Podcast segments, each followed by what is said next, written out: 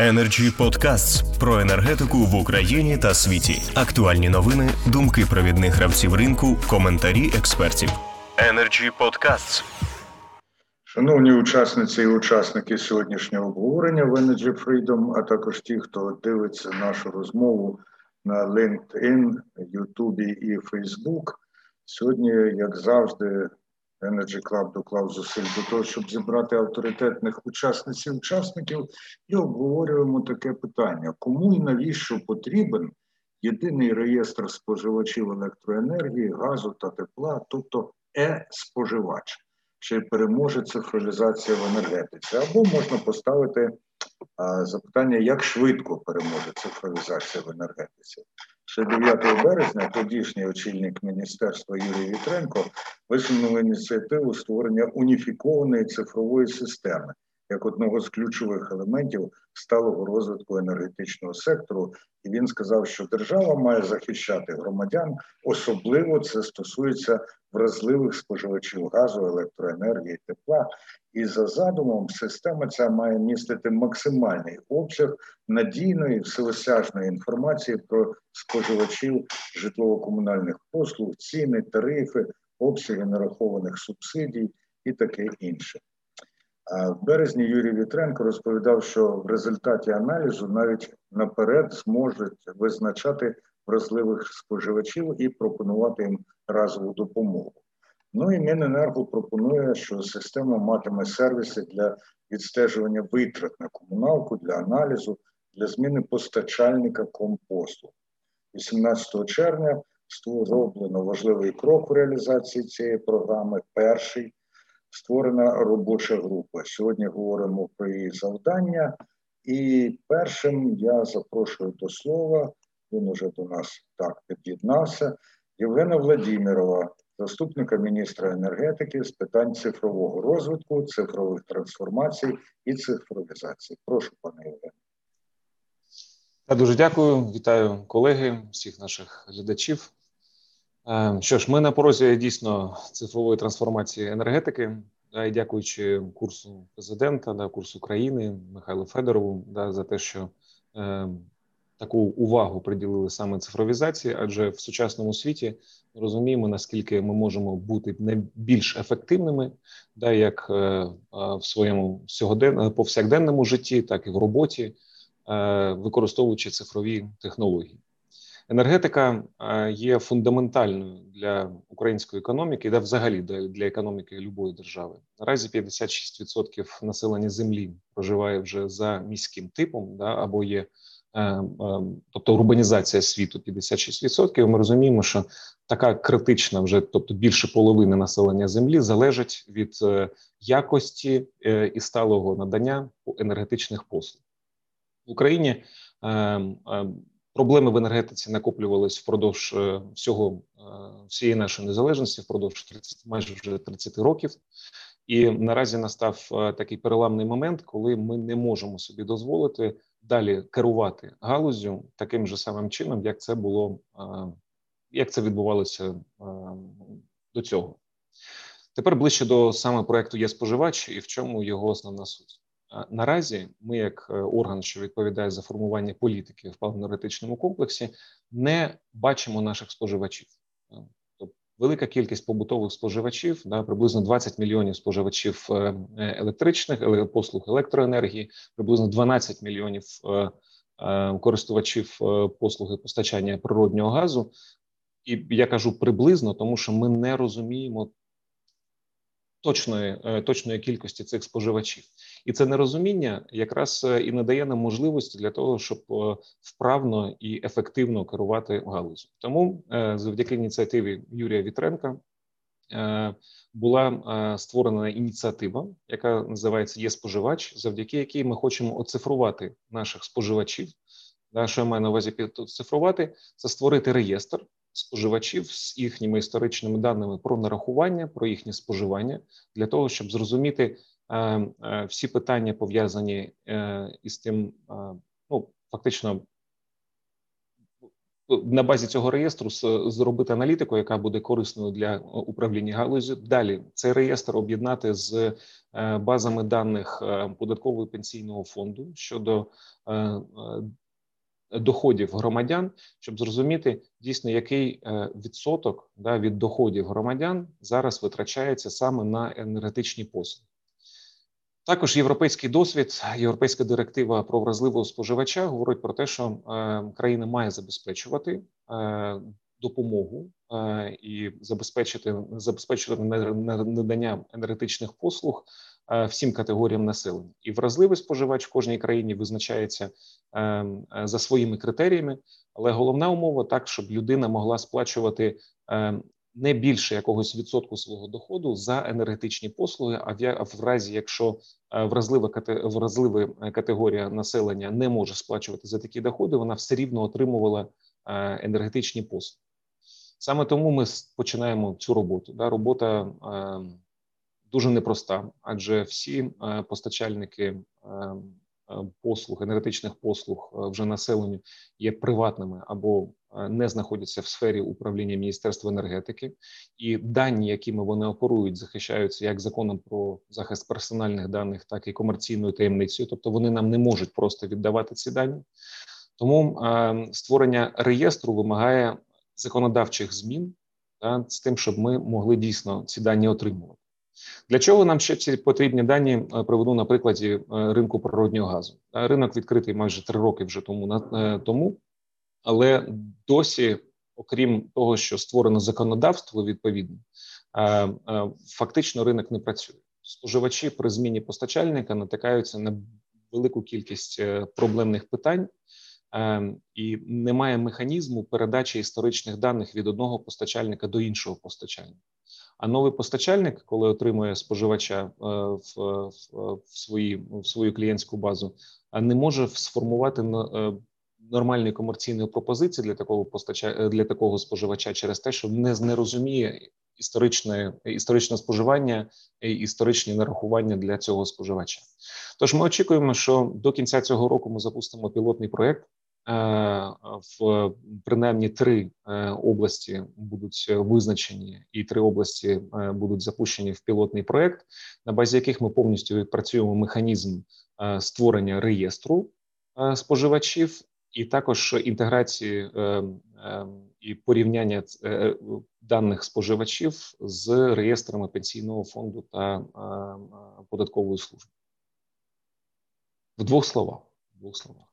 Дуже дякую, пане Євгену. І ви насправді відповіли вже на деякі запитання, навіть не очікуючи їх. Але у мене буквально на найперші ваші слова виникло запитання: як це так не можна порахувати споживачів електроенергії. Це тому, що рахуються домогосподарства і об'єкти, а ми хочемо знати людей, чи яка причина? Um, питання навіть ще глибше до термінології. Хто є нашим споживачем? Тобто, зазвичай е, е, в побутовому житті да, ми всі оформлюємо договори на когось одного члена сім'ї. І там буває газ оформлений на дружину, електро електричні послуги договір оформлений на е, е, на чоловіка, і от як нам зрозуміти, да хто є нашим споживачем, чи це його домогосподарство, чи це є лічильник, чи це є договір. Е, це питання також ми вивчаємо європейський досвід, і немає єдиного підходу навіть в Європі, де в розвинутих країнах до цього питання. Але я не те, що дуже сподіваюся, а ми точно вирішимо це питання в рамках роботи і нашої робочої групи, і спілкування з представниками галузі, консультації з представниками галузі. Ем, це це питання ми вирішимо. Ну Наразі... проблема, проблема, значить, приблизно така, як я і уявляв по своєму по-дилетантськи. І маю сказати, що Євген Владимиров задав тон дуже гарний нашому обговоренню, стисло, спокійно і з внутрішнім я би сказав, таким переконанням, що досягне е, намічене буде досягнуто. Ну інша справа, якою ціною про це будемо теж говорити. І я запрошую до слова. Андрій. Буквально один коментар. Я також є споживачем. Я також бачу проблеми да, і з нарахуваннями по газу, які я отримую, навіть е, не користуючись. Е, е, я бачу проблеми з з електрикою, да, людей, які ходять по там під'їздам, по поверхам, да, і знімають вручну ці показники. Ну наразі в сучасному світі це рудименти, які ми маємо просто викорінювати, да, і і, і докорінно змінювати. Ми маємо бачити. Ем, навіть для того, щоб е, балансувати генерацію да, споживанням да, в онлайн режимі е, всі ці дані. Якщо ми їх не бачимо, ну ну як ми можемо е, ефективно користуватись керувати енергетикою? А коли ми не можемо керувати ефективно енергетикою, як ми можемо забезпечити сталий розвиток економіки, яка вся базується фактично на, на фундаменті енергетичних послуг? Дякую. Запитання риторичне, але відповідь на нього є. І саме пошуку цієї відповіді наша сьогоднішня розмова і присвячена. Я запрошую до слова Олексія Кучеренка, народного депутата і першого заступника голови комітету з Верховної Ради з питань енергетики та житлово-комунальних послуг. Будь ласка. Дякую, пане Андрію, шановний, шановні колеги. Дійсно, я зараз спробую своє бачення ще цієї проблеми пояснити, бо це е, одна з сотні проблем, яка е, або зараз вже поглинає, або найближчим часом поглине. Я всім колегам, я бачу пана Паленка, шановного колегу з Міненерго, я вам пропоную взагалі зараз спробувати вникнути, а що буде в ході е, Е, застосування так званого е, ринку газу для підприємств теплокомуненерго, передачі тарифоутворення на місця, взагалі хто там за що буде відповідати, що буде з тарифом, хоча б проаналізувати приблизно для того, щоб передбачити. Скільки нам субсидій треба, і де будуть в яких містах перекривати вулиці? Вибачте, я так я без шантажу, але вчора там Чернівці порахували тариф при новій ціні на газ, зростання 75% тарифу на тепло. І от я думаю, як мешканці Чернівців, небагато міста, як вони до цього віднесуться? Я, до речі, як колишній міністр з питань ЖКГ, можу сказати одне, що в нас завжди були жваві дебати з моїм товаришем. Міністром енергетики проданом, і я завжди так спостерігав, що енергетики завжди вважали, що вони є в епіцентрі всіх е, подій, Розумієте? А я можу сказати, ви знаєте, якщо ми вже про бази даних і про субсидії, заради яких ми їх робимо, говоримо, то головне навантаження принципі на споживача це не тільки ціна на газ, це в основному тариф на тепло. Розумієте, якщо ви візьмете там вагу платіжки е, в опалювальний сезон у середнього споживача е, міста, а це 60% населення, там буде 70-80% саме плата за тепло, абсолютно чи чорний квадрат Малевича, в якому там зникають величезні обсяги, гроші і величезні борги, які зараз ми вчергово розв'яжемо, мабуть, я сподіваюся, а потім вони одразу почнуть накопичуватися з подвійною силою. Побачити, що буде через рік після того, як обновиться цей борг. Тому я в принципі розумію, що має дійсно бути в кожній державі, якщо вона вже здатна до цього, якась база даних, ну яка, власне кажучи, обслуговує і дійсно розуміє, що відбувається, що відбувається із споживачем. Е, по нарахуванням, мабуть, по його розрахункам. Інша річ, що я ще ніде не побачив концептуально, а як воно має працювати. Ми сьогодні знаходимося в катастрофічному стані, коли замість концептуальних рішень, які спочатку затверджуються на рівні уряду і уряду і відповідних міністерств на рівні концепцій, постановами, розпорядженнями, і потім під них або приймає, розробляється та приймаються закони, е, підзаконні нормативно-праві акти, і все це має якось гармонічно працювати і забезпечити і існування системи функціонування і споживача. Нас замість цього багато останніх років. Я не хочу зараз нинішньому урядовцю дошкуляти, бо ну кожен сам був в його шкірі. Але вибачте, так як сьогодні, ну ніколи не було. Коли уряд не може із-за ротації, із-за е, проблем кадрових не може виштовхнути адекватних законопроєктів. І в результаті ці законопроекти запускаються через ті чи інші групи депутатів у якого у кожного щось своє в голові. Повірте мені. Мені так важко, але я там знаходжусь середовищі. І в результаті ми бачимо, як з'являється по три, по п'ять альтернативних законопроєктів. І кожний законопроєкт, і вони в результаті, вибачте, не тільки не працюють, вони призводять до колапсу повного, який я сьогодні спостерігаю в першу чергу в комуналці, і скоро буде в енергетиці. От мій маленький приклад, дивіться. Цей дата хаб, да, так званий, він же став нормою закону законопроекту про приєднання до газотранспортної або газорозподільної системи. Скажіть, будь ласка, виходячи з назви цього закону, це має бути абсолютно інший закон про приєднання. Розумієте? Я розумію, що приєднання і в технічному е, плані може бути хто оплачує, як воно відбувається. Ну безумовно, як стає там на абонентський облік.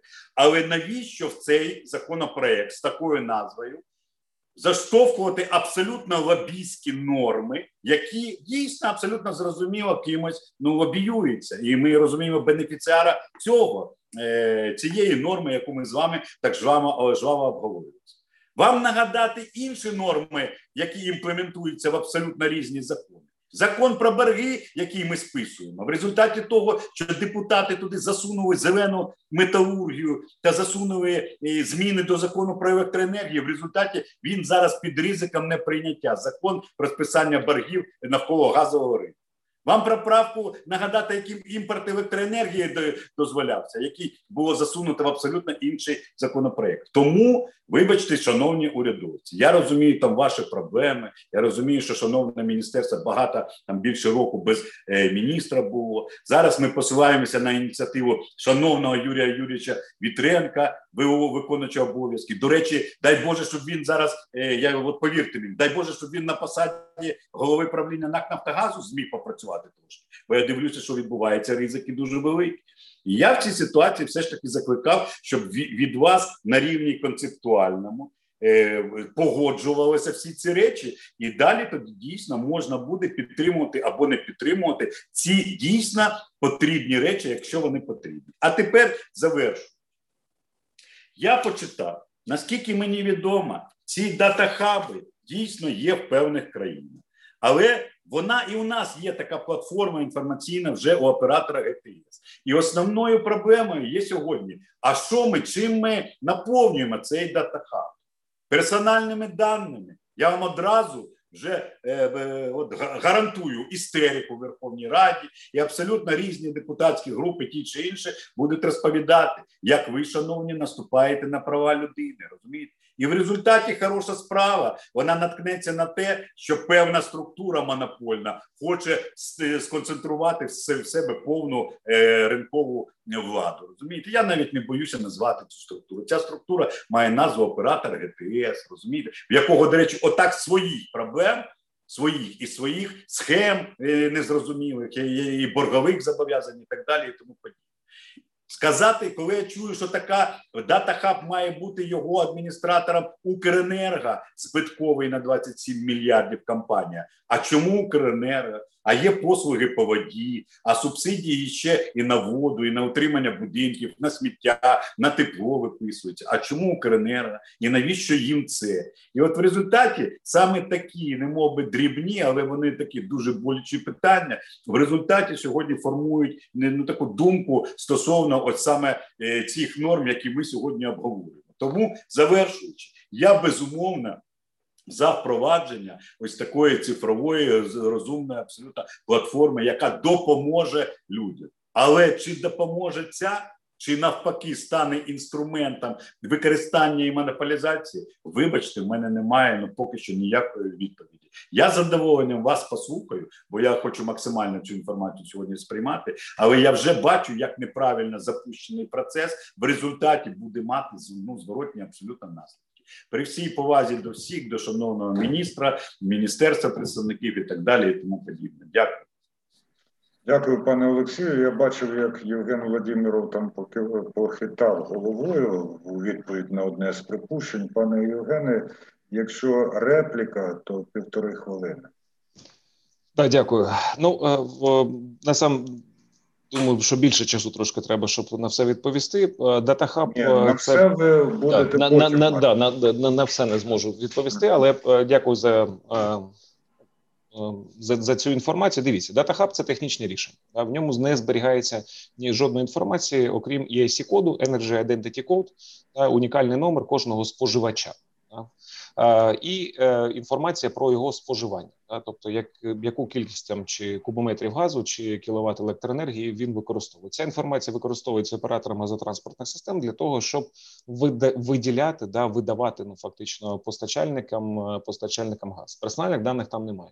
Реєстр, е, який по споживачам ми хочемо сформувати, да він буде з датахабу брати цю інформацію, але не тільки не тільки звідти. Нам потрібні постачальники, да вже безпосередньо, да щоб вони нам також своїх білінгових систем інформацію надавали, і ми не ми не будемо збирати персональні дані. А через дію да ведеться е, ну. Спільна робота з міністерством цифрової трансформації за заявним принципом. Якщо людина захоче отримати да свої е, допомогу від держави. Вона буде надавати міністерству енергетики доступ до своїх персональних даних і можливості моніторити її споживання для наступних вже кроків. Да або е, якщо це споживач вразливий, то Кабмін буде приймати рішення, яким чином допомагати е, за пропозиціями Мінсоцу або Міністерства енергетики. Якщо споживач за своїм споживанням, ну перебільшує споживання аніж середнє, ми будемо надавати пропозиції з енергоефективності.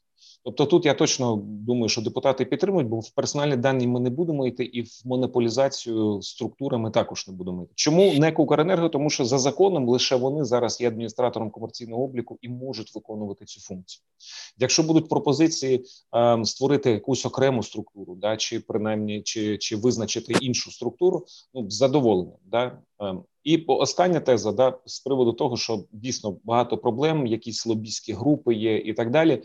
Е, ну певно, що ну ви праві, да, і у вас набагато більше досвід в енергетиці, точно чим у мене.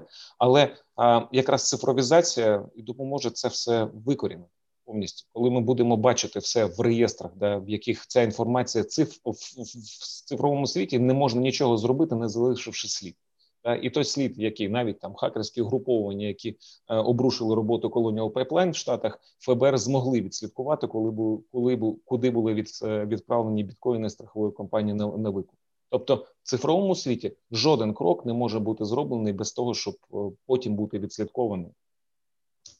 Тож цифровізація допоможе якраз це все е, вирішити. Дякую. Дякую і нагадую, що у нас є трансляція на LinkedIn, YouTube і Facebook. Це означає, що і кожне наше слово відстежується. А крім того, у тих, хто дивиться, є змога ставити нам запитання у е, під у коментарях під екранами. Зараз я а, запрошую до слова Євгена Нацин Степанова, перший заступник голови правління Асоціації постачальників енергоресурсів. Будь ласка. Добрый день, уважаемые коллеги. Подскажите, пожалуйста, меня слышно? Так, так. Спасибо. Э, ну, в первую очередь э, хотелось бы сказать э, спасибо за то, что вы подняли такую интересную тему, как создание в Украине так называемого дата-хаба, и что у нас есть возможность сказать, допустим, свою позицию по этому вопросу. И прежде чем начать, хотелось бы вернуться немножечко в историю и напомнить, э, ну, большинство, наверное, здесь э, присутствующих участников знают об этом, но тем не менее, хотелось бы напомнить, что неоднократно уже ранее в том или ином виде на уровне и инициатив э, урядовых и инициатив законодательных в том или ином виде например, по сектору рынка природного газа, э, были попытки, были инициативы создать в том или ином виде некий реестр, некую базу данных, некий дата-хаб, э, который бы вбирал в себя информацию о газопотреблении э, потребителей природного газа.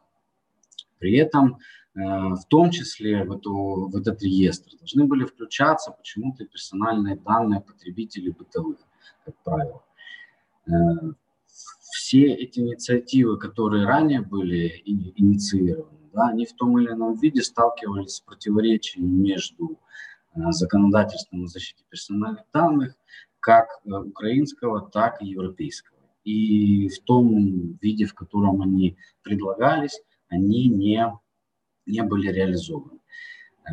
При открытии рынка газа мы неоднократно слышали заявления ряда представителей группы «Нефтегаз», а снова о том, что необходимо создавать некий дата-хаб, в котором будет информация о потребителях, э, для того, чтобы там все поставщики имели доступ к этой информации, для того, чтобы якобы упростить э, процесс э, перехода поставщика или упростить или улучшить защиту отдельных категорий потребителей. И снова-таки э, предложения заключались в том, чтобы свести в, одну, в один некий реестр э, информацию и персональные данные потребителей и ну, их там, допустим, э, потребление и так далее. Мы в контексте этого вопроса и этих предложений неоднократно исследовали европейский опыт и европейский опыт показывает, что э, да, действительно, э, для функционирования рынков природного газа, электрической энергии, других энергетических продуктов э, необходимо наличие некой информационной базы данных, да, которая будет оперировать информацией о потреблении, которая будет вмещать информацию о историческом потреблении за тем или иным потребителем. Но важный и очень, э, скажем так, э, очень важный аспект в этом всем, э, они в Европе все точно так же придерживаются законодательства о защите персональных данных.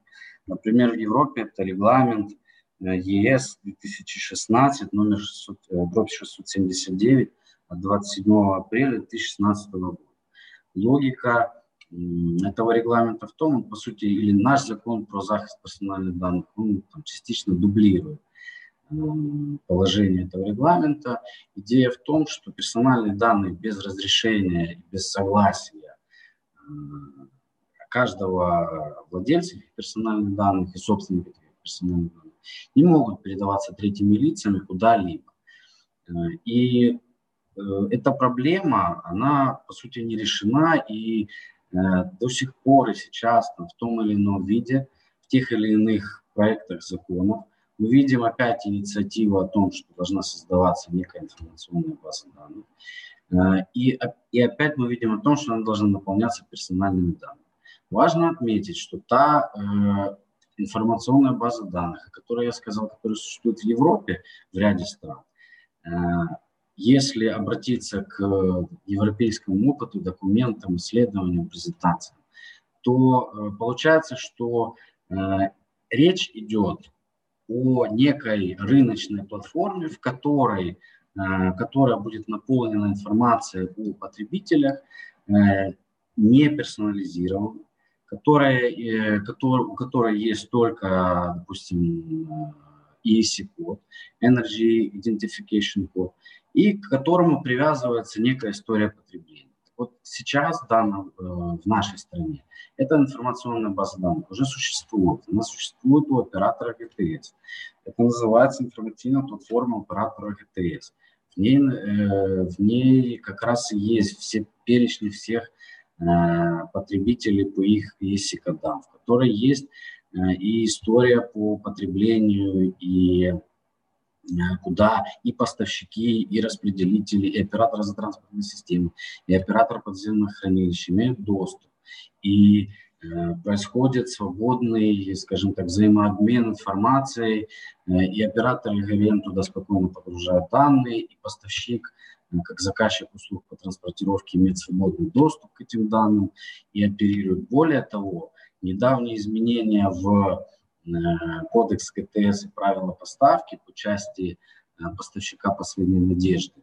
Э, предусматривает, что если, например, потребитель определенный выпадает на поставщика последней надежды там, по разным причинам, то оператор э, ГРМ должен э, сообщить э, оператору ГТС Э, всю необходимую информацию, то есть он должен разместить на платформе информацию о ESC-коде, о э, юридическом адресе этого потребителя, э, точнее, э, о адресе, если это бытовой потребитель, э, и, соответственно, ЕДРПУ, и точно так же адрес, если это, допустим, не бытовой потребитель. И эта информация передается поставщику последней надежды для того, чтобы использовать ее в дальнейших действиях и для, например, для того, чтобы этот же поставщик смог потом по другому режиму предложение сделать этому потребителю, вот, или как минимум для того, чтобы оформить все необходимые документы. Поэтому э, хотелось бы, чтобы на теме так называемого дата-хаба и э, в процессе его создания не было манипуляций и не было манипуляций так называемым европейским опытом и, евро, и европейскими инициативами, да, чтобы мы не создали Э, под э, хорошими идеями, по сути, некий реестр, некую базу данных, которая, допустим, в, там, руках определенных структур может просто стать дополнительным инструментом э, в распространении своего рыночного влияния. Да. Вот. Мы э, в целом за, э, за этот процесс, за усовершенствование этого процесса, за то, чтобы та существующая база данных у оператора ГТС, которая есть, ее дальше развивать, усовершенствовать, э, скажем так, наполнять. Вот. Но не стоит там, скажем, под видом европейского опыта э, создавать какую-то базу данных, которая будет иметь персонализированные данные, причем обязывать какие-то ну, третьи лица через закон или какие-то еще акты правительства Э, передавать ту или иную інформацію запрещену в эти, в эти реєстри. Дякуємо, пане Євгене. Чітко висловлена позиція, зрозумілі застереження. Запрошую до слова Євгена Паленко. Нагадаю, людина, яка успішно керувала видобувними компаніями, а нині незалежний енергетичний експерт. Доброго дня, шановні колеги. Е, ну, по-перше, я думаю, що дуже важливо е, визначитися, хто буде е, користувачем цих цих баз даних. Це буде міністерство, яке буде аналізувати ці дані. А хто ще?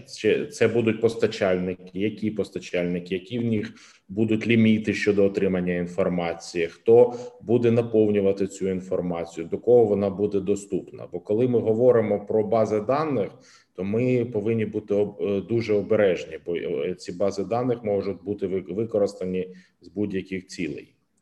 І якщо ми починаємо будувати базу даних, то перше питання: хто користувач, які цілі, які функції, і потім вже можна говорити про те, як це буде працювати. В мене є два практичних питання до цієї бази даних. По-перше, чи бачать е, ініціатори цих бази даних можливості використовування цих е, даних для рішення проблеми балансування, наприклад, на ринку газу? Бо зараз, коли приватні постачальники постачають газ е, населенню, то одна з величезних проблем це є небаланси і сплати коштів за небаланси до оператору ГТС. Друге питання, яке є, і воно зараз ще не дуже таке, е, це це не є пожежа, але вона може виникнути. Сьогодні будь-який споживач газу в Україні може вільно змінити постачальника. Я думаю, що в ближайший е, в найближчий час ми будемо мати споживачів попригунчиків, які будуть споживати газ, не сплачувати за газ і переходити до іншого а, постачальника. І чи буде ця платформа мати інформацію про а, заборгованість срок срок сплати, якої вже наступив, і зможе е, ця база даних бути використана як певний блекліст, чорний список а споживачів, які не сплачують чи не сумлінно сплачують за свої за отримані енергоресурси послуги, і чи зможуть інші постачальники використовувати цю інформацію для відмови від приєднання споживачів?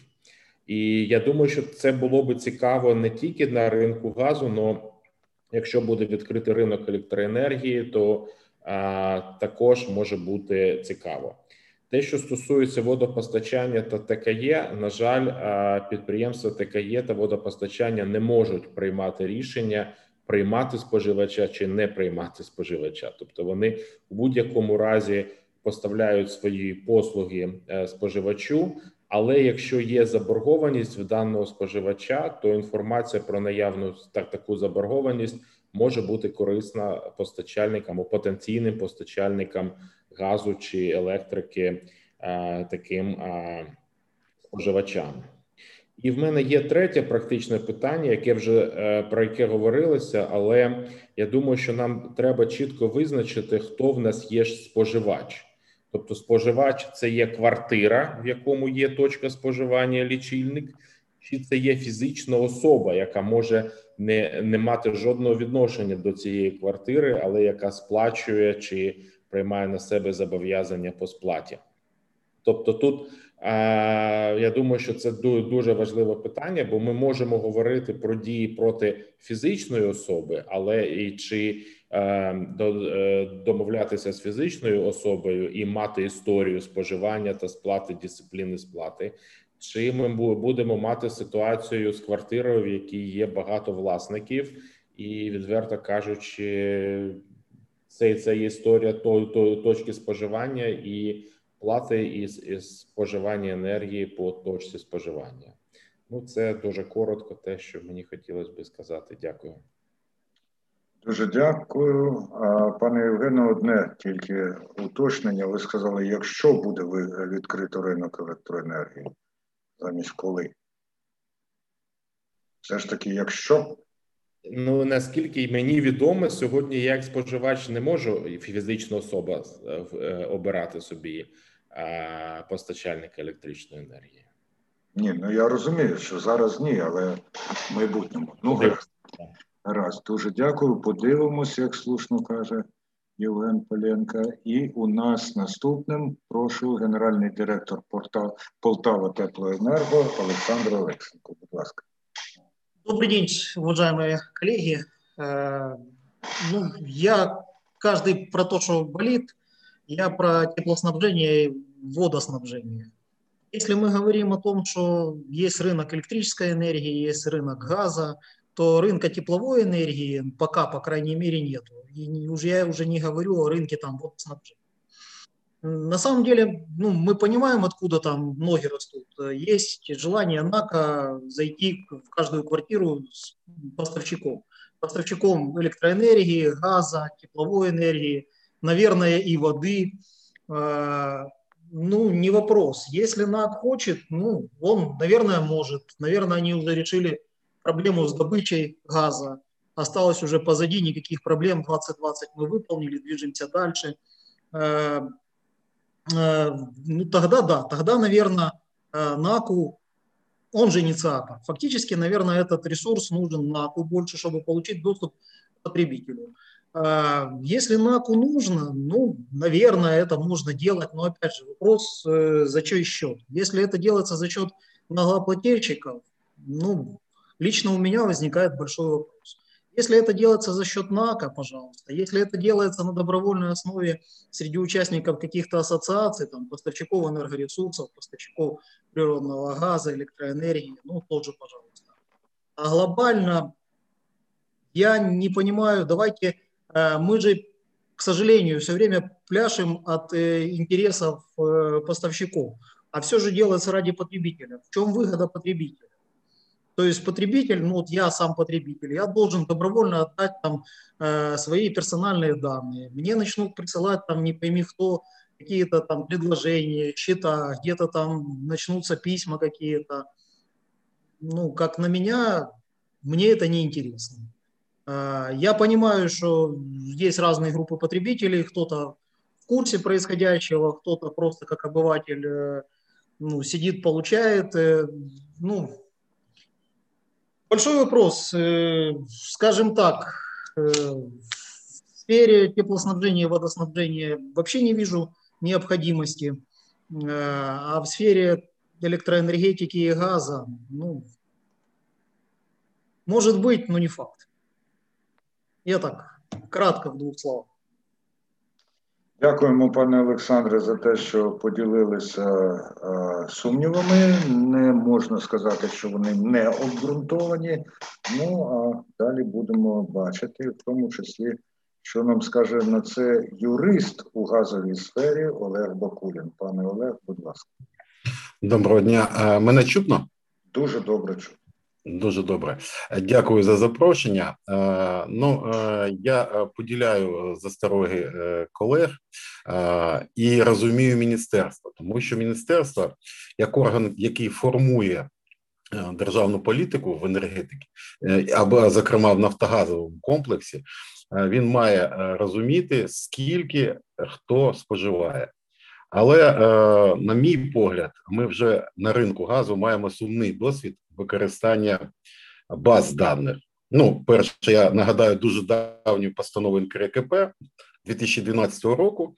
Вона мала назву порядок доступу до порядок доступу та приєднання до газотранспортної системи і е, передбачала створення переліку, і послугу можна було отримати тільки якщо ти включений в перелік.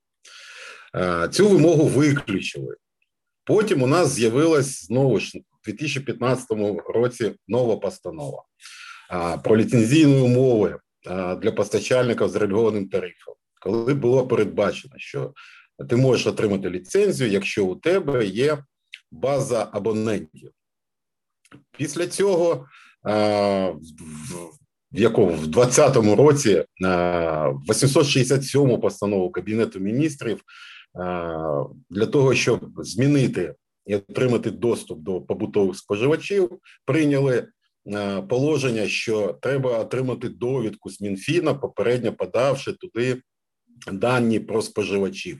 Це повинні були зробити постачальники. Ну от я е, навів три приклади, коли е, от реєстр, перелік, база даних використовувалась виключно в для неконкурентної боротьби за споживача. Ну, можливо, можливо, е, перелік, яких хоче створити міністерство, е, чомусь йому допоможе, е, але як на мій погляд, всі ті дані, які були озвучені, можна спокійно отримати в НКРКП або отримати з сайту НКРКП, який міститься в звіті НКРКП за 2020 рік. Якщо е, звертатися до питань, які поставлені для сьогоднішнього обговорення, е, чи можна передати е, дані побутового споживача фізичної особи? Можна, якщо це передбачено законом. В інший спосіб це неможливо передати. Навіщо міністерству? Ну знову ж повідомили про те, що це вразливі споживачі. Але я хочу нагадати, та ж саме директива 2009 73 ЄС передбачає, що захист вразливих споживачів може бути інтегрований, тобто не виділяються споживачі газу, електроенергії, е, інших послуг комунальних. Ну це у нас зроблено через е, запровадження інституту субсидій. Там є е, всі споживачі, які мають ознаку енергетичної бідності, тобто їх доходи нижче, ніж е, встановлений законом е, рівень, і їм відповідно надається допомога. Ну, на мій погляд, це е, такий підхід, який е, ну, на сьогодні відповідає тим е, реаліям, які існують в країні. Е, щодо питання можливості змінити в порталі дії постачальника, ну це доволі сумнівна ідея, як на мій погляд. Ми вже маємо проблеми на ринку проводного газу, коли постачальники проводного е, газу е, постфактум дізнаються про те, що е, побутовий споживач обрав собі іншого постачальника. І виникають суто практичні, суто законні проблеми. Перша проблема це заборгованість, а закон забороняє змінювати постачальника при наявності заборгованості. І друга проблема це е, фактичні дані споживання цього споживача. Якщо він змінив постачальника всередині місяця, то ми не знаємо. Постачальник не знає, скільки е, треба віднести на першого постачальника, а скільки до на другого. Для того, щоб з'ясувати це питання, оператор ГРМ має надіслати людину до побутового споживача і отримати дані з е, лічильника. Ну, на мій погляд, це е, через портал дію взагалі неможливо. Це тільки створить безлад на ринку природного газу. Ну, якщо дуже коротко, це от моя позиція з цього питання. Коротко і змістовно. І важливо, коли фахівець не лише висловлює власну думку, а ще і підкріплює її прикладами. Дякую, пане Олег. У нас зараз слово має Леся Самовтор, заступниця директора Енера Чернігів. Будь ласка. Е, всім доброго дня. Ми то Енера Чернігів представляємо інтереси начальника універсальних послуг. Здійснюємо послуги на території Чернігівської області. Я послухала всі всі за і проти нового такого діяння є споживач. І в мене більше складається більше питань, чим відповідей того, що я прослухала. Так, в першу чергу я також споживач, як і всі ми. Я ну, поділяємо споживачі, так, є вразливі споживачі, є звичайні споживачі. От ми, як звичайному споживачу, от міністерство каже, ми б хотіли бачити, як споживає споживач, що він споживає, наскільки використовує електроенергію, скільки, е, скільки витрачає коштів, потрібна йому субсидія, не потрібна. Це зрозуміло. А відповідь: а споживач сам хоче, щоб його бачили? От мені, як пересічному громадянину, який є також споживачем електроенергії, газу, тепла, а навіщо мені а, показувати свої дані? А якщо тим тим паче, якщо цих даних а, буде номер телефону, а, ідентифікаційний код, адреса проживання, цією базою даних може скористатися будь-хто. Потім мені будуть телефонувати невідомо звідки і використовувати мої дані незрозуміло для чого. Так, ініціатива хороша, але вона потребує дуже багато рівнів, е, як для мене, захисту. Якщо це все-таки буде база даних, вона потребує захисту дуже ну, дуже такого високого рівня, тому що це дані, які про все, не тільки про споживання, персональні дані це і ім'я, і побатька, і адреса проживання. А це одне. Друге, це хто буде за неї відповідати, а, буде взагалі хтось за неї відповідати, а, хто буде її наповнювати даними про а, про те ж саме споживання, про у разі там зміни адреси, переформлення договору, так, якісь там нюансів переформлення договору, зміна споживання, заборгованості, хто буде наповнювати цю базу, хто відповідати буде. Це одне. Друге, це згода на обробку персональних даних. Перш за все, це захист персональних даних, це комерційна таємниця. Згідно закону про захист персональних даних, необхідно письмова згода споживача на те, що його дані кудись там будуть передаватись третій особі. Це потрібно а, реалізувати. Цю згоду потрібно отримати. Тобто, для того, щоб її якось отримати, потрібно а, законодавчо врегулювати це питання так як е, у нас споживачів електроенергії побільше, ніж споживачів газу та тепла. А, І от у нас є є особистий кабінет так, споживача, і не всі споживачі розуміють, що таке особистий кабінет, для чого він в принципі потрібен. А є споживач, так для них це взагалі буде щось диковинку. Так як у нас область дуже велика, проте вона більше сільського населення все ж таки багато пенсіонерів, багато пільговиків, субсидіантів, які люблять, так скажемо, приходити поспілкуватися в чергах між собою, обсудити всі питання. Тому для таких споживачів також дуже зрозуміло пояснити їм, навіщо їм а, якась там персональні дані, що взагалі таке персональні дані, і куди вони будуть використовуватись, і для чого. А, І про також згідно закону про ринок електроенергії, так є поняття вразливий споживач. І згідно цього закону, а поки у нас ринок електроенергії для населення не відкритий, і згідно закону про ринок електроенергії, вразливий споживач поки не має змоги змінити постачання, так як а, тільки постачальник універсальних послуг зможе надавати вразливому споживачу послуг. Тому більше питань, чим відповідей. Ну я сподіваюся, що воно запрацює, але потрібно законодавчо дуже все врегулювати і продумати всі, всі можливі ризики. Дякую. Дякую, пані Лесю. І ваші запитання насправді також творять ґрунт для подальших відповідей. А ще у нас є юрист, це Олександр Буртовий, партнер юрфірми Антіка. Будь ласка, пане Олександр.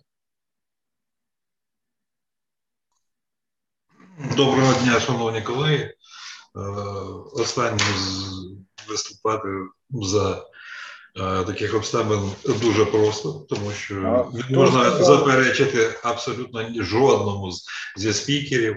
Три глобальні проблеми: це мета створення е, і круг суб'єктів і тих осіб, які матимуть доступ до до інформації, і ми з якою метою зможуть вони.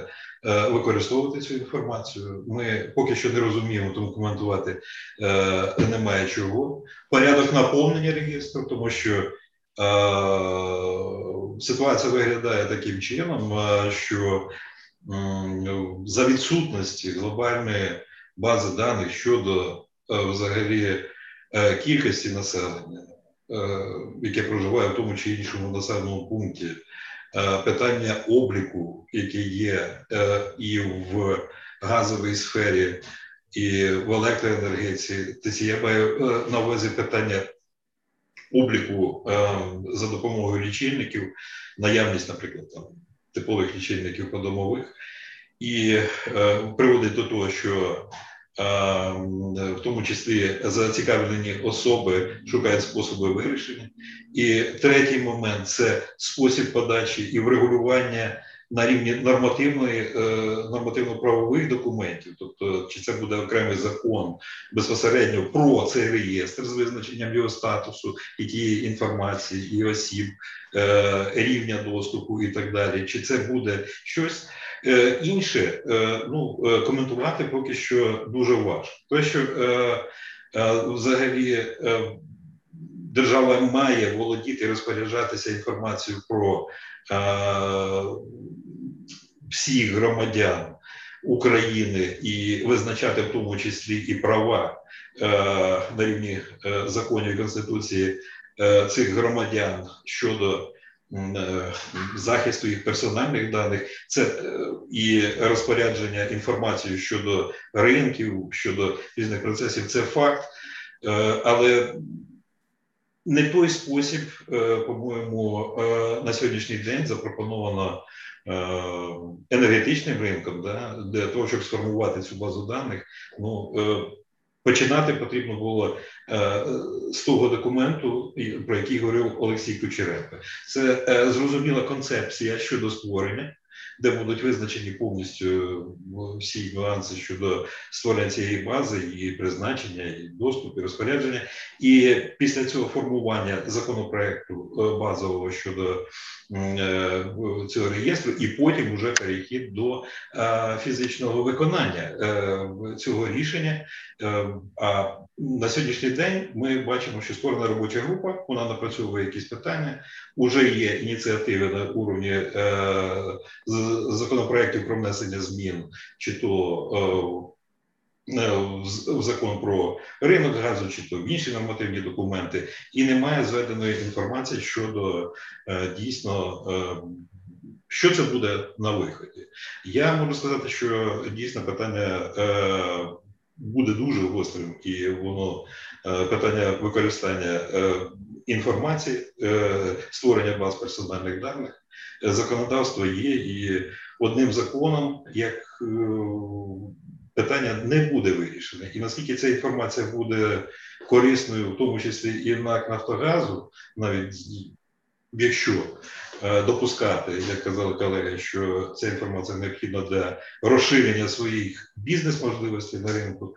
Ну, Поки що є сумнівно. Тобто гарна ідея зібрати інформацію про все населення, про категорії, хто що споживає, але поки що е, не видно той шлях реалізації, який спосіб е, буде досягнути. Е, ми будемо відслідковувати дуже уважно, тому що дійсно це буде це питання буде стосуватися всіх і кожного, і кожного із наших клієнтів, наших споживачів, наших послуг, в тому числі юридичних осіб. Бо, наприклад, якщо отримає доступ одна юридична особа, хай навіть і публічного сектору, е, повний доступ до цієї бази даних. А там будуть всі категорії споживачів, інша інформація, історичні справки, а інші не зможуть.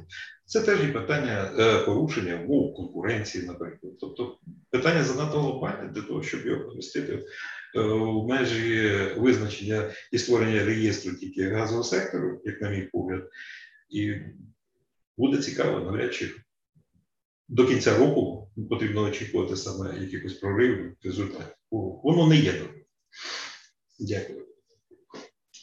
Дякую, пане Олександре. Хотів був сказати, що ви поквапились, сказавши, що останній, бо з нами був весь цей час на зв'язку Ігор Логійко, але він, очевидно, почув і один із останніх. відімкнувся. відімкнувся. Якщо пан Ігор повернеться до нас, то йому негайно буде надано слово.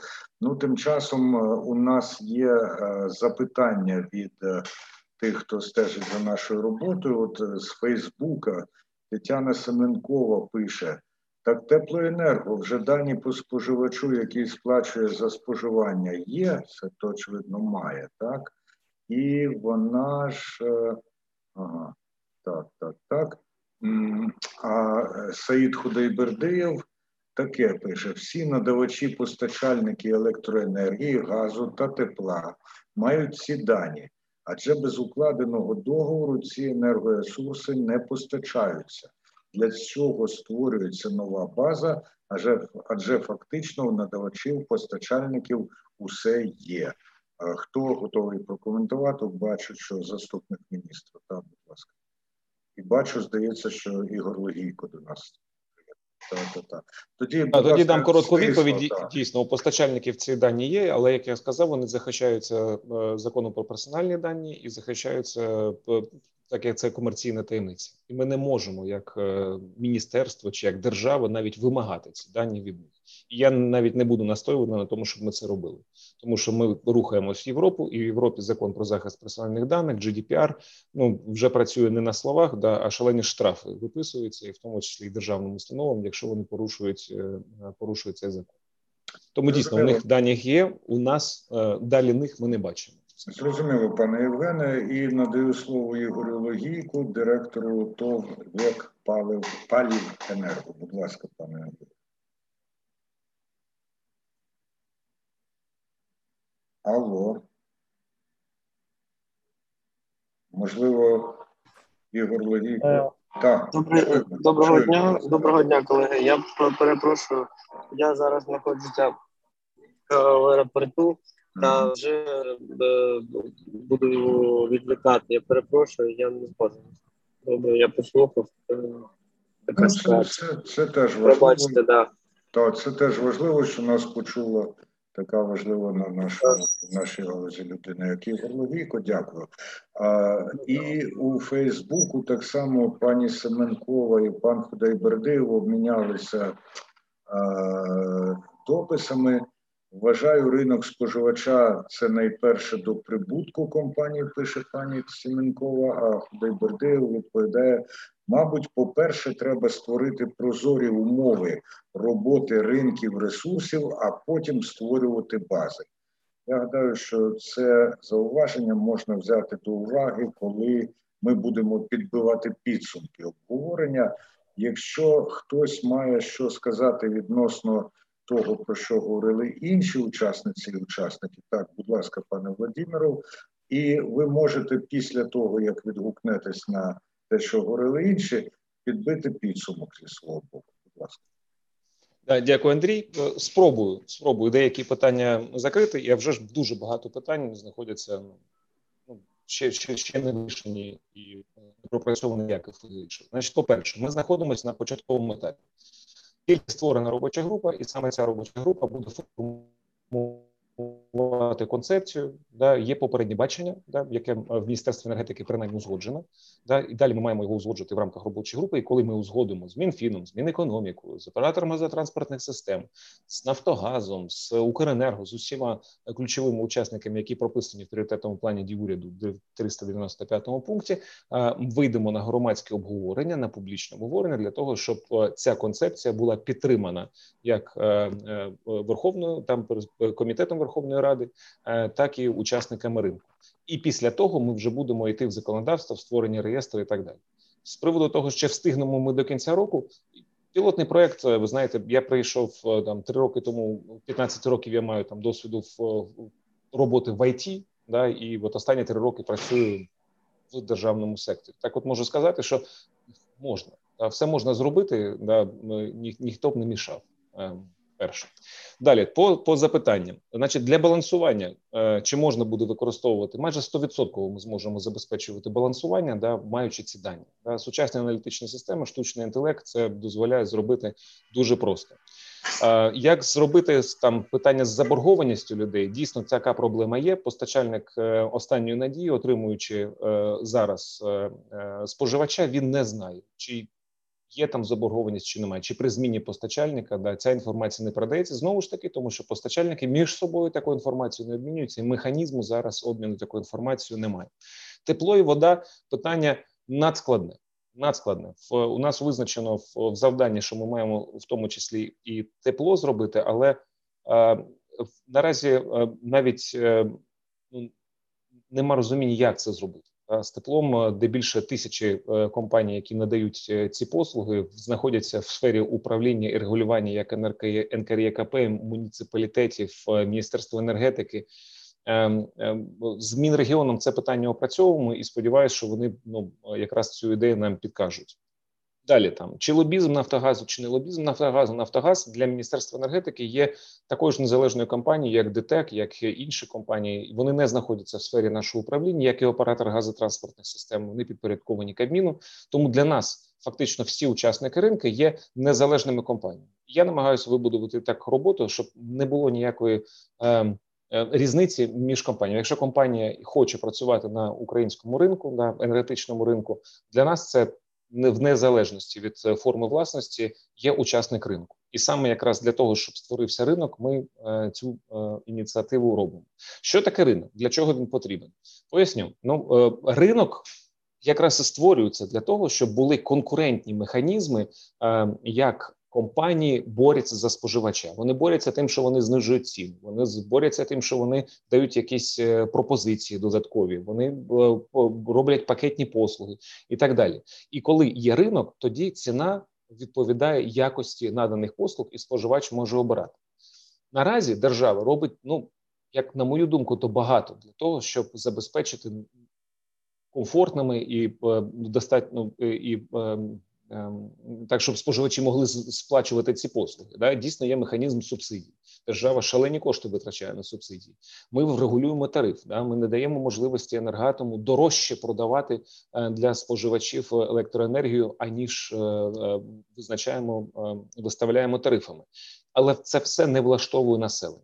Да? Населення так чи інакше говорили да, про те, що створюється тарифний майдан. Люди виходять, люди не можуть сплачувати, і при всім при всіх тих витратах часу ресурсів держави, ми все рівно неефективні в цьому питанні, створивши такий реєстр, да і визначивши, хто наші вразливі споживачі, і для вразливих споживачів, забезпечивши умови, за якими вони можуть сплачувати енергетичні послуги, всі інші будуть працювати в ринкових умовах.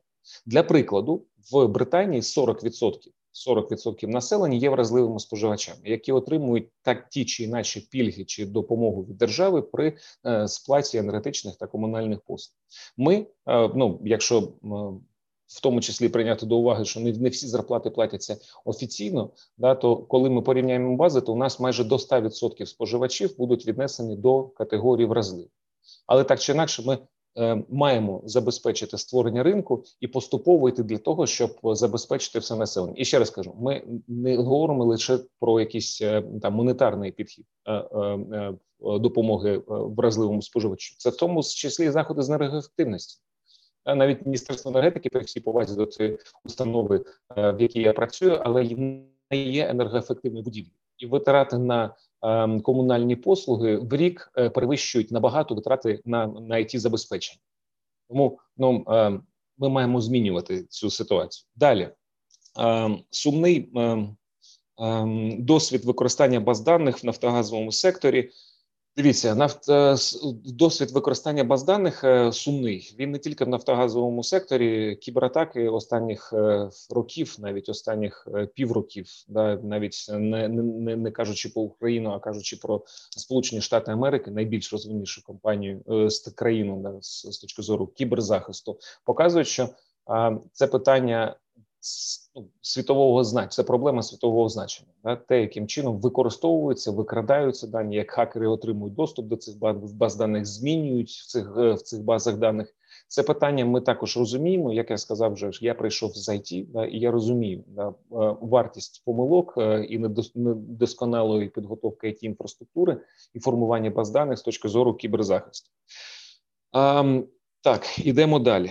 А, діям. Чому діям? Ви знаєте, я ем, як ми всі споживачі, да, і в ем, е, в мене батько 49-го року народження, да, тобто за 70 е, років людина, і ем, йому зручніше, а вже ж піти. Е, там отримати субсидію да, в паперовому вигляді. В нього буде бумажечка, в якій він отримає доступ. Коли я його запитаю, що ж ти нам не робиш це через через комп'ютер? Ну є електронна форма, простіше, не треба стояти в чергах.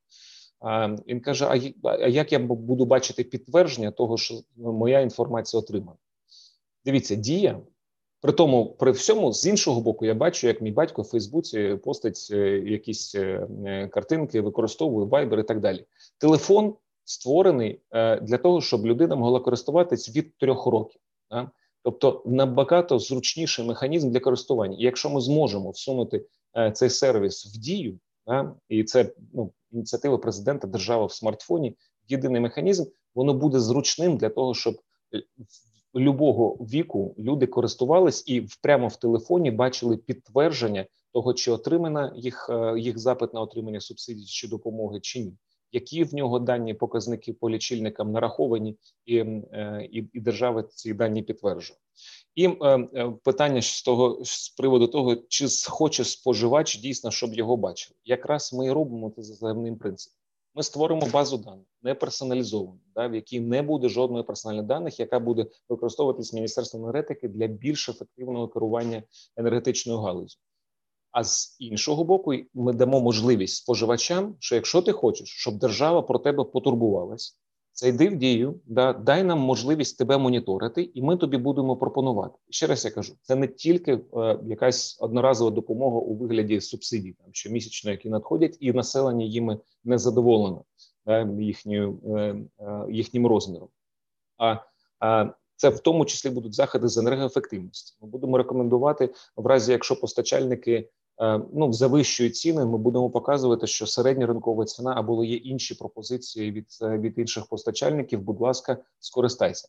Тобто, це виключно за земним принципом. Не захоче людина, знімає галочку, її держава не моніторить, і тоді людина сама самостійно займається забезпеченням е, свого добробуту. Але якщо людина все ж таки е, попросить нас, е, щоб держава турбувалась з земним принципом, ми це будемо робити. Приводу всіх інших питань, які зараз е, наразі є, да хто буде керівником е, власником цієї бази даних, е, як будуть забезпечені, ще раз кажу. Ми навіть не на етапі концепції знаходимося, а ми на етапі проекту концепції да і узгодження в рамках навіть не винесено на робочу групу. Питань дуже багато, і дякую вам за те, що ви їх всі озвучили. Вони підкріпили да, якраз ту мотивацію займатися цим питанням і більш вправно займатися цим питанням. Тому ну не знаю, долучайтесь. Я буду всім вдяч, дуже вдячний. Ресурсні обмеження з точки зору там людських ресурсів, які я можу залучати в міністерстві чи від громадськості, дуже обмежені. І чим більше буде якраз таких фахових спеціалістів залучено в ініціативу, тим краще ми все зробимо. Тож дякую, і все дійсно буде добре. Дякую, пане Євгене. Споживач справді хоче, щоб її або його бачили і. Часом саме тому треба кудись піти, показатися, взяти папірець, та не просто через телефон це робити. Ну, це вже питання психологічне. От я бачив, що пан Олександр здається зі мною згоден. І тоді я прошу якраз Олександра Олексенка підбити підсумок зі свого боку цього обговорення. Будь ласка. Ну, дійсно, тут е, знову ж таки вимушений. Е, дещо е, акцентувати на питанні споживача. На, на мій погляд, ті питання, які піднімалися, інформування споживача про можливості, вартість, альтернативні пропозиції, вони повинні виноситись десь якимось іншим чином, більш простим, менш таким, що підпадає під якісь законодавчі обмеження, регулювання та інше. Не є питання там на сайті міністерства розміщувати інформацію, не є питання на сайті Нацкомісії розміщувати інформацію. Це більш такі доступні, знову ж таки, в ліцензійні умови постачальників можна внести обов'язок там розміщувати на якоїсь платформі там свої умови загальні. так. Це, це по-перше. По-друге, що стосується там взаємовідносин споживача з послугами, які надає держава, захистом держави споживача. Ну, ми, як підприємство, тісно співпрацюємо з управліннями соціального захисту, які підпорядковані Міністерству Міністерству соцзахисту. Нема жодних проблем. Там є більш більш нагальні питання для споживача. Є питання соціальної норми, є питання там розміру нарахування субсидій, підходу нарахування, а питання там ну, якогось реєстру чи інше вони ну не не є актуальними для споживачів і для ну на наш погляд для міністерства соцполітики. Тому, мабуть, в майбутньому ну це непогана ідея, якщо у нас ринок запрацює. Ну знову ж таки, е, фактично, у нас ринку електричної енергії для фізичних осіб нема, е, тому що у нас на даний час е, спеціальна вартість електричної енергії. І е, фактично у нас немає ринку газу. У нас є, е, ну так так вийшло. У нас є один, е, одна видобувна компанія Укргазвидобування, яка е, видобуває близько 15 мільярдів, а це майже 50% е, інак, який там ще докуповує і постачає газ. Тому, ну, на мій погляд, е, Трошки ми зараз вирішуємо не ті питання, які актуальні для ринку, для для початку функціонування ринків е, і для споживача. Дуже дякую, пане Олександре. Прошу пані Лесю висловитися. Дякую. А також я послухала наше міністерство про те, що а, його батько користується смартфоном. А я скажу, моя мама не користується смартфоном. Вона не розуміє, як писати смски, а я вже не кажу про мого дідуся чи мою бабусю, яка які також не розуміють, що таке Фейсбук, що таке смс і що взагалі таке дія, як з нею бути, і куди цю дію брати, куди з нею бігти. А, Тому в першу чергу, як вже говорили, так це реєстр буде стосуватися більш вразливих споживачів. А вразливі споживачі це у нас е, люди, які отримують субсидію та пільги. Це в першу чергу пенсіонери у першу чергу донести інформацію їм потрібно так, ми можемо розміщувати інформацію і на сайті, і в Фейсбуках, і будь-де розміщувати інформацію. Проте а, потрібно в першу чергу до споживача, про те, як йому було б зручно отримувати цю інформацію.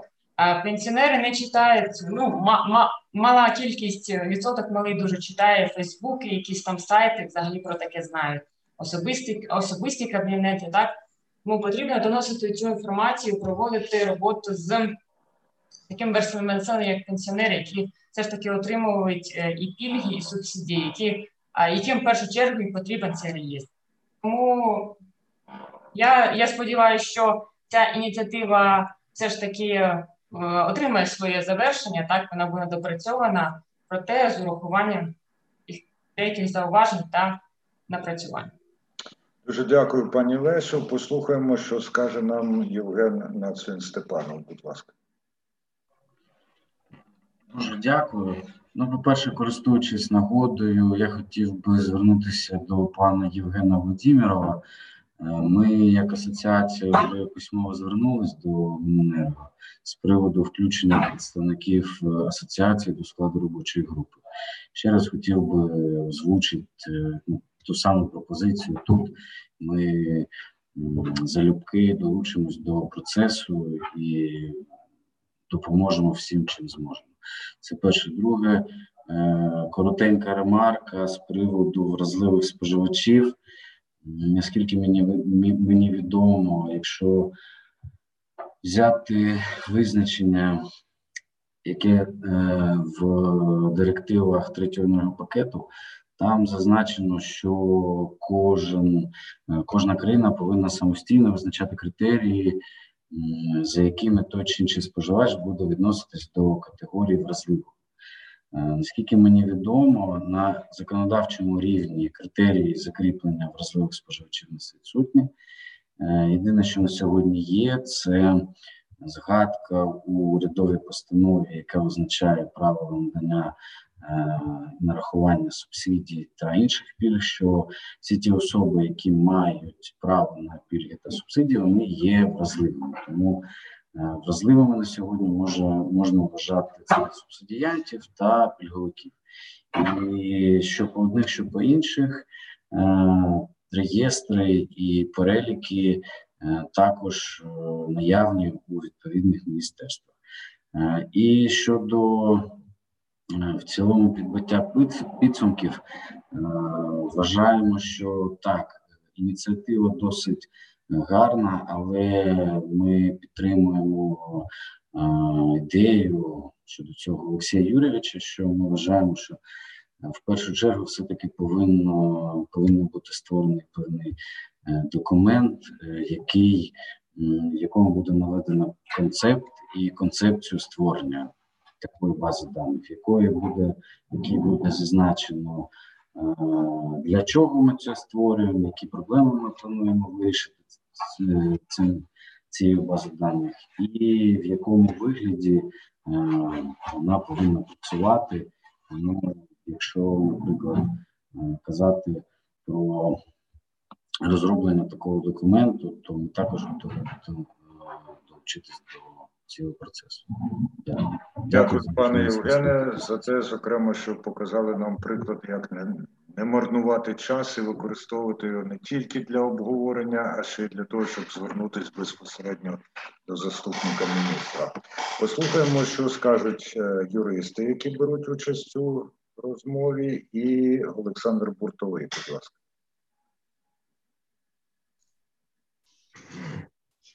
Я лише вдячний знову ж таки за дискусію, за інформацію. Було цікаво е, почути думки про те, що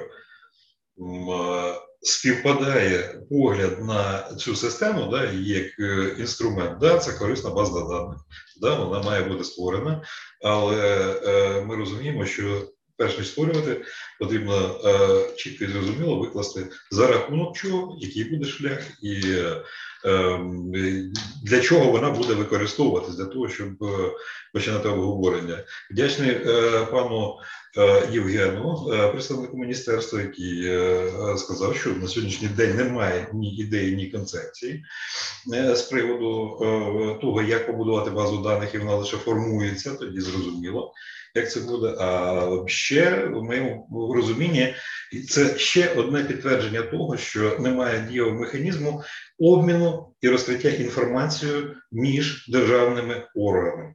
Тобто є вся інформація, а як її систематизувати, використовувати в конкретному випадку, немає. І видно, немає бажання. Сподіваюся, що воно з'явиться, а ми з своєї сторони да, дійсно готові е, ділитись ідеями. і досвідом і допомагати е, в створенні тої дії, про яку говорив президент. Дякую. Дуже дякую, пане Олександре. Гадаю, ми навіть вдячніше будемо заступнику міністра, коли він скаже, що ідея і концепція вже є. Олег Бакулін, будь ласка, ваше слово. Ну я дуже коротко. Е, у мене після цієї зустрічі е, навпаки з'явилися дуже великі побоювання. Е, чому? Е, ну, по-перше, я казав про те, що використовуються бази в для неконкурентної боротьби. Це по-перше. А по-друге, все ж таки, е, шановний заступник міністра наполягає на тому, що це стосується вразливих споживачів. А вразливі споживачі, я Євгенія підтримую, це субсидіанти. Вони є. Ці бази даних є. А міністерство, ну, на мій погляд, як органу, який формує державну політику, знову ж можливо, варто було повернутися до формування до ініціативи повернення формування прогнозних балансів та розподілу природного газу в Україні, як це це було до 2015 року. Оце дійсно ініціатива, яка дуже буде корисною для міністерства, і міністерство буде мати всю інформацію, ну зокрема про споживання, надходження газу в країну. І це дозволить в тому числі розробляти національний план дій на випадок кризової ситуації на ринку природного газу. Ну, якщо дуже коротко, це у мене у мене все. Дуже дякую, пане Олег. Я думаю, Євген Владимирович ще візьме репліку на сам кінець, але перед тим ми послухаємо Євгена Парянко. Будь ласка, пане Євген. Я хотів би сказати тільки одну річ: що я сподіваюся, що користь від цієї бази даних буде більше, ніж витрати на її побудову. Ергономіка це теж ергономічність це теж одне зі слів, які пов'язуються із диджиталізацією. Пане Євгене Владимиров, будь ласка. Да, ну зразу відповім е, з приводу е, вартості. Да, ми ми ж розуміємо на кого це буде навантаження. Якщо вартість буде завелика, то ми, ми розуміємо, що воно е, відіб'ється на на тарифах да, тих самих постачальників. А якщо воно відіб'ється на тарифах, то ця ініціатива не має ніякого смисла, тому що ну ми якраз і хочемо зробити тарифи доступними. Далі не не тільки вразливі споживачі. Ми хочемо зібрати, створити базу даних, якраз для того, щоб серед з цієї бази даних ми змогли викристалізувати, хто саме є вразливим споживачем серед всіх споживачів. Ще раз на наголошу на те, що це ми не говоримо лише ви кажете субсидії. Так, субсидії дійсно закрили пункт е, е, там, там що, що ми імплементували європейську директиву про вразливого споживача через те, що ми визначили, що всі споживачі, які отримують субсидії, є вразливими. Але яка допомога від держави йде? Лише монетарна, да, у вигляді там е, суми, яку отримують е, е, субсидіант.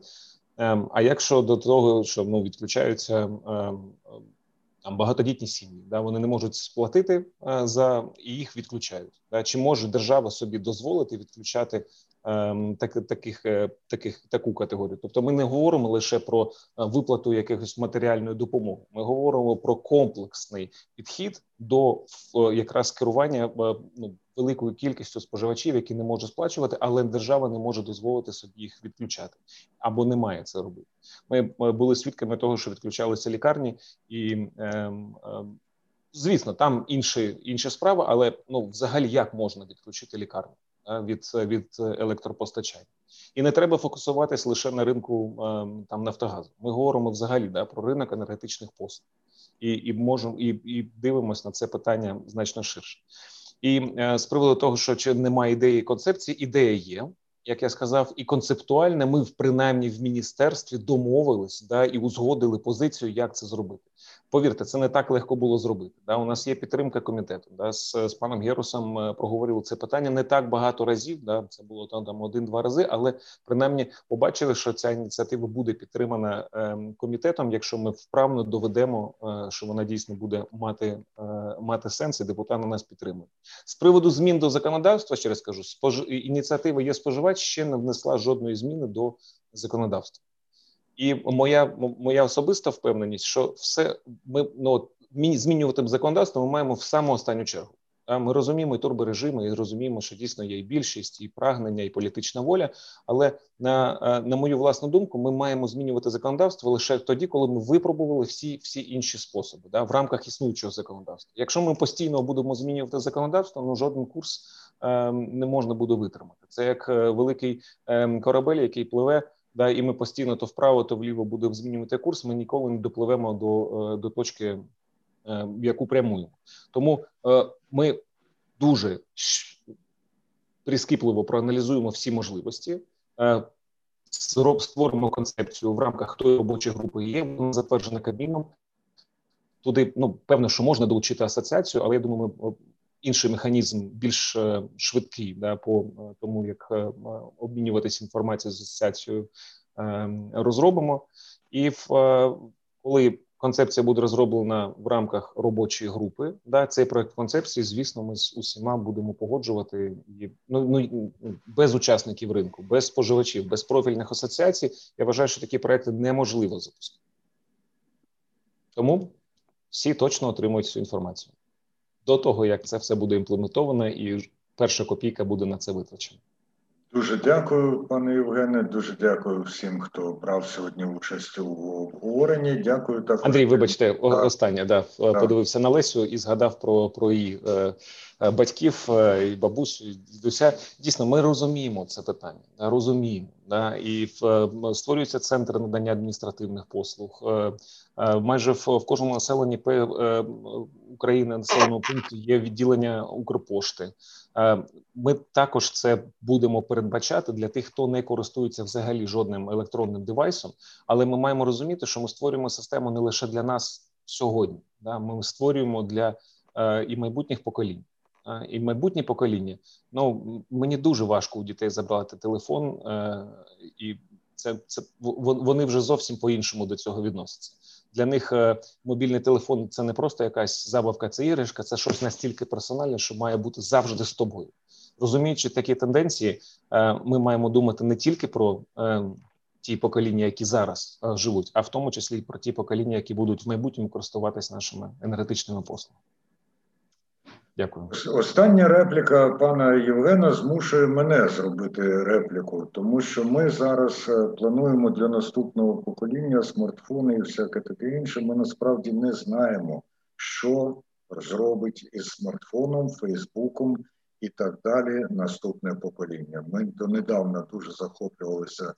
Е, Фейсбуком, тепер є Тікток і так далі. і так далі. А от е, певні ознаки людського спілкування вони напевне залишаться. Зрештою, ми зараз також бачимо одне одного, а не ховаємось за якимись там екранчиками, фейсбучиками, і як це та називається, емоджиками і таке інше. Ну, в кожному разі, у нас, е, я думаю, була дуже ґрунтовна розмова, яку підкреслювала і відтінювала і стурбованість, і спроба зазирнути в майбутнє, а головне знання нинішньої ситуації. Отже, ще раз дякую тим, хто дивився. Поширюйте інформацію про Energy Cloud і Energy Freedom як один із засобів вільного обміну думками, який має часто густо практичний висновок. На все добре. Energy Club. пряма комунікація енергії.